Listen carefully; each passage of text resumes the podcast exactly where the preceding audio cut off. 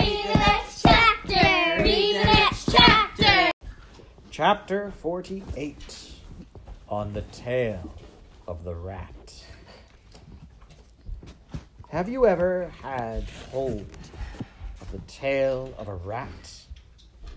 At best, it is an unpleasant sensation, scary and cold, similar to holding on to a small and narrow snake. At worst, when you are dependent upon the rat for your survival, and when a part of you is certain that you are being led nowhere except your death. It is a hideous sensation, indeed, to have nothing but a rat's tail to cling to. Nonetheless, Despereaux held on to Botticelli Remorso, and the rat led him deeper and deeper into the dungeon. Despereaux's eyes had by this point adjusted quite well to the darkness, though it would have been better if they had not, for the things that he saw made him shiver and shake. What did he see? He saw that the floor of the dungeon was littered with tufts of fur, knots of red thread, and the skeletons of mice. Everywhere there were tiny white bones glowing in the darkness. And he saw in the dungeon tunnels through which Botticelli led him the bones of human beings, too, grinning skulls delicate finger bones rising up out of the darkness, pointing to, sort, to some truth best left unspoken. Despereaux closed his eyes, but it didn't help. He saw, as if his eyes were still open wide, the bones, the tufts of hair, the knots of thread, the despair. Ha ha ha. Exactly, Botticelli laughed as he negotiated the twists and turns. Oh, yes, exactly. If what was in front of Despereaux was too horrible to contemplate, what followed behind him was perhaps even worse. Rats, a happy, hungry, vengeful parade of rats, their noses up in the air, sniffing, sniffing. Mouse! sang out one rat joyfully. Oh, yes, mouse, agreed another. But something else, too. Soup, called out another rat. Yes, soup, the others agreed. Blood, sang a rat. Blood, they all agreed together. And then they sang, Here, mousy, mousy, mousy. Here, little mouse. Botticelli called out to the other rats. Mine, he said. This little treasure is all mine, gentlemen and ladies. Please, I beg you, do not infringe upon my discovery. Mr. Remorso, said Despereaux.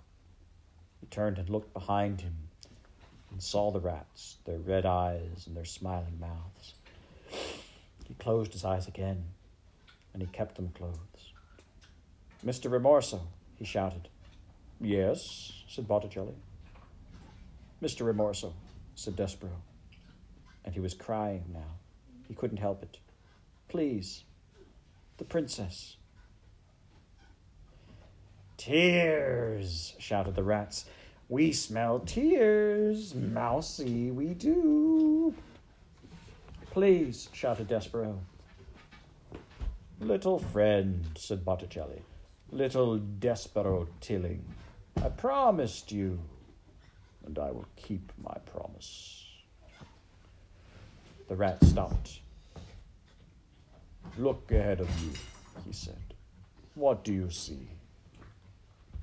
Despereaux opened his eyes. Light, he said. Exactly, said Botticelli. Light. Chapter 49 What do you want, Midgery Sow? Again, reader, we must go backward before we go forward. We must consider for a moment what had occurred with the rat and the serving girl and the princess down in the dungeon before Despereaux made his way to them. What happened was this Roscuro led the pea and Midge deep into the dungeon to a hidden chamber, and there he directed Midge to put the princess in chains. Gore, said Midge. She's going to have a hard time learning her lessons if she's all chained up like. Do as I say, said Roscuro. Maybe, said Midge, before I lock her up, her and me could switch outfits so we could start in already with her being me and me being a princess. Oh, yes, said Roscuro. Certainly, a wonderful idea, Miss Midgery. Princess, take off your crown and give it to the serving girl. The pea sighed and took, and took off her crown and handed it to Midge. And Midge put it on, and it slid immediately right down her small head and came to a rest quite painfully on her poor, abused ears. It's a biggish thing, she said, and painful like. Well, well, said Roscuro. How do I look? Midge asked, smiling at him. Ridiculous, he said. Laughable. Midge stood, blinking back tears. You mean I don't look like a princess? she said to the rat. I mean, said Roscuro, that you will never look like a princess, no matter how big a crown you put on your tiny head. You look exactly like the fool you are, and always will be. Now make yourself useful, and chain the princess up. Dress up time is over. Midge sniffed and wiped her eyes, and then bent to look at the pile of chains and locks on the floor. And now, princess, he said, I'm afraid that the time for your truth has arrived. I will now tell you what your future holds. As you consigned me to the darkness, so I consign you, too, to a life spent in this dungeon. Midge looked up. Ain't she gone upstairs to be a serving maid? No, said Roscuro. Ain't I gonna be a princess then? No, said Roscuro. But I want to be a princess. No one, said Roscuro, cares what you want. As you know, reader, Midgery Sow had heard this sentiment expressed many times in her short life. But now, in the dungeon, it hit her full force. The rat was right. No one cared what she wanted. No one had ever cared. And perhaps worst of all, no one ever would care. I want, cried Midge. Shh, said the princess. Shut up, said the rat. I want, sobbed Midge. I, I want, I want. What do you want, Midge? The princess said softly. Eh? shouted Midge. What do you want, Midgery Sow? The princess shouted. Don't ask her that, said Roscuro. Shut up, shut up! But it was too late. The words had been said. The question at last had been asked. The world stopped spinning, and all of creation held its breath, waiting to hear what it was that Midgery Sow wanted. I want, said Midge. Yes, shouted the pea. I want my ma, cried Midge into the silent, waiting world. I want my ma. Oh, said the princess. She held out her hand to Midge. Midge took hold of it. I want my mother too, said the princess softly. And she squeezed Midge's hand. Stop it, shouted Roscuro. Chain her up! Chain her up! Gore, said Midge. I ain't gonna do it. You can't make me do it. I got the knife, don't I? She took the knife and held it up. You have any sense at all, said Roscuro, and I heartily doubt that you do, you will not use that instrument on me. Without me, you will never find your way out of the dungeon, and you will starve to death here or worse. Gore, said Midge. Then lead us out now, or I will chop you up into little rat bits. No, said Roscuro. The princess shall stay here in the darkness, and you, Midge, will stay with her. But I want to go upstairs, said Midge. I'm afraid that we are stuck here, Midge, shouted the princess, unless the rat has a change of heart and decides to lead us out. There will be no changes of heart, said Roscuro. None. Gore, said Midge. She lowered the knife. And so the rat and the princess and the serving girl sat together in the dungeon. As outside the castle the sun rose and moved through the sky, sank to the earth again, and night fell. They sat together until the candle had burned out and another one had to be lit. They sat together in the dungeon. They sat and sat. And, reader, truthfully, they might be sitting, sitting there still if a mouse had not arrived. Read the next chapter, read the next chapter, read the next chapter, read the next chapter. Chapter 50, in which the princess says his name. Princess, Despereaux shouted. Princess, I have come to save you. Princess Pea heard her name. She looked up. Despereaux, she whispered. And then she shouted it. Despereaux! Reader, nothing is sweeter in this sad world than the sound of someone you love calling your name. Nothing. For Despereaux, the sound was worth everything his lost tail, his trip to the dungeon, and back out of it, and back into it again. He ran toward the princess. But Roscuro, baring his teeth, blocked the mouse's way. The princess cried, Oh, no, Rat, please, don't hurt him. He's my friend. Midge said, Don't worry, princess. I will save the Misi. She took the kitchen knife. She aimed to cut off the rat's head, but she missed her mark. Whoopsie, said Midgery next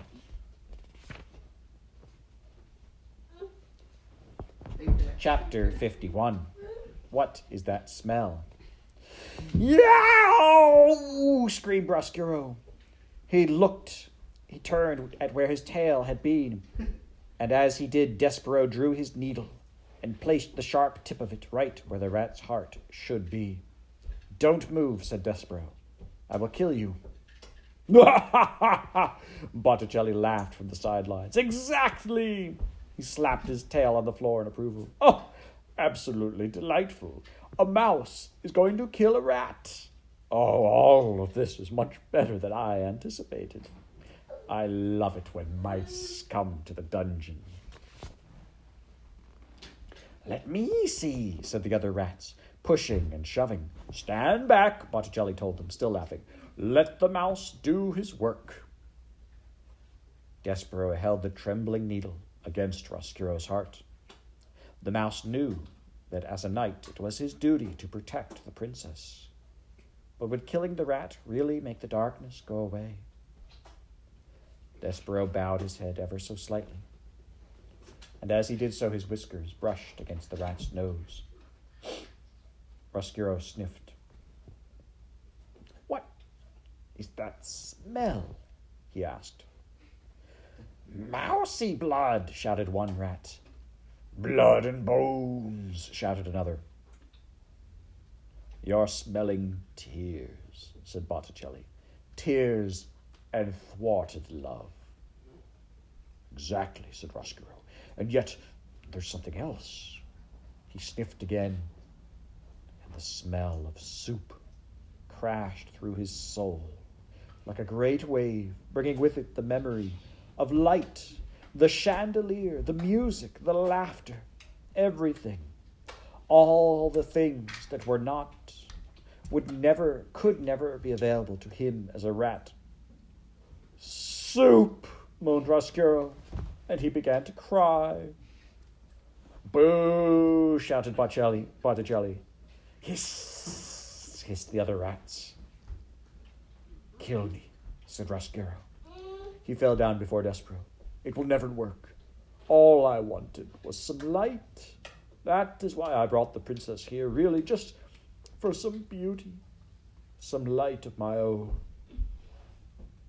Please, shouted Botticelli, do kill him. He is a miserable excuse for a rat.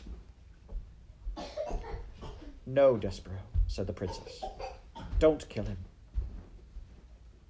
Despereaux lowered his needle. He turned and looked at the pea. Boo! shouted Botticelli again. Kill him! Kill him! All this goodness is making me sick. I've lost my appetite. Gore! shouted Midge, waving her knife. I'll kill him! No, wait, said the princess. Roscuro, she said to the rat. What? he said.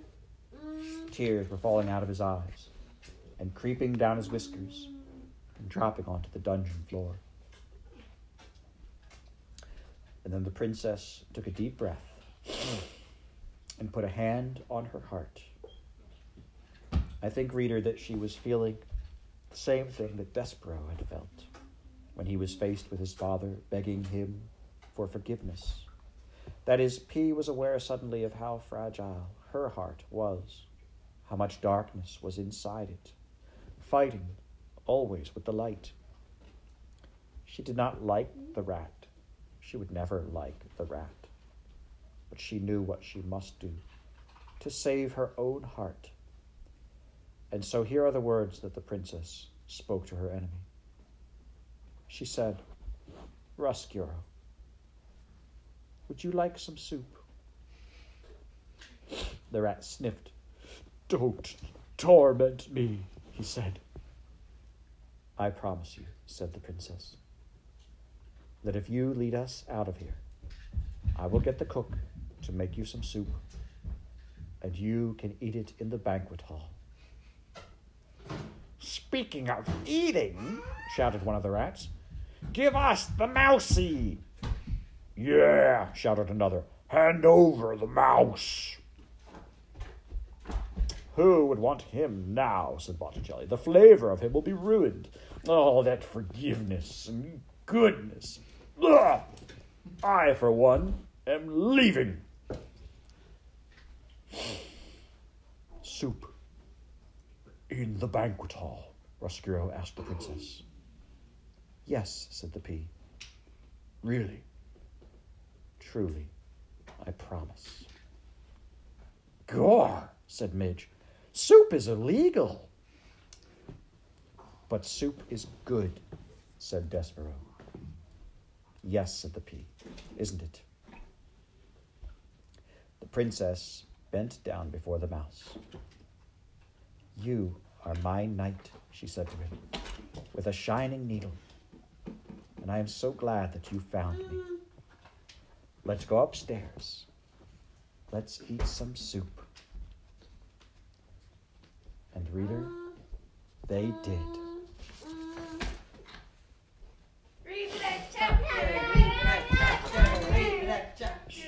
Chapter 52 Happily Ever After. But the question that you want answered, I know, is Did they live happily ever after? Yes and no. What of Roscuro? Did he live happily ever after? Well, the Princess Pea gave him free access to the upstairs of the castle, and he was allowed to go back and forth from the darkness of the dungeon to the light of the upstairs. But alas, he never really belonged in either place. A sad fate, I am afraid, of those whose hearts break and then mend in crooked ways. But the rat, in seeking forgiveness, did manage to shed some small light, some happiness into another life. How?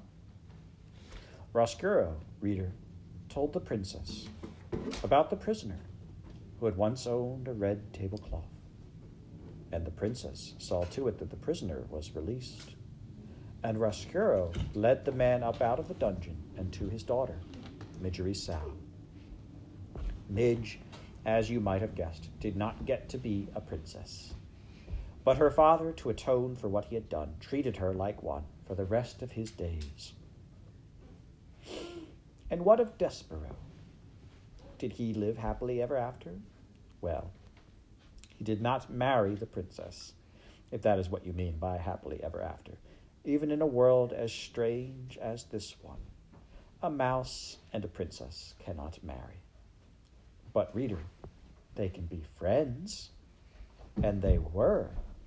Together they had many adventures. Those adventures, however, are another story. And this story, I'm afraid, must now draw to a close. But before you leave, reader, imagine this. Imagine an adoring king and a glowing princess, a serving girl with a crown on her head, and a rat with a spoon on his, all gathered around a table in a banquet hall. In the middle of the table, there is a great kettle of soup. Sitting in the place of honor, right next to the princess, is a very small mouse with big ears. And peeking out from behind a dusty velvet curtain, looking in amazement at the scene before them, are four other mice. Mon Dieu! Look, look, says Antoinette. He lives! He lives! And he seems such the happy mouse. Forgiven, whispers Lester. Cripes, says Furlough. Unbelievable. Just so, says the threadmaster Hovis, smiling. Just so. And, reader, it is just so, isn't it? The end.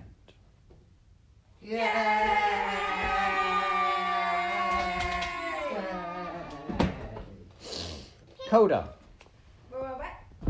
Do you remember when Despereaux was in the dungeon, cupped in Gregory the jailer's hand, whispering a story in the old man's ear?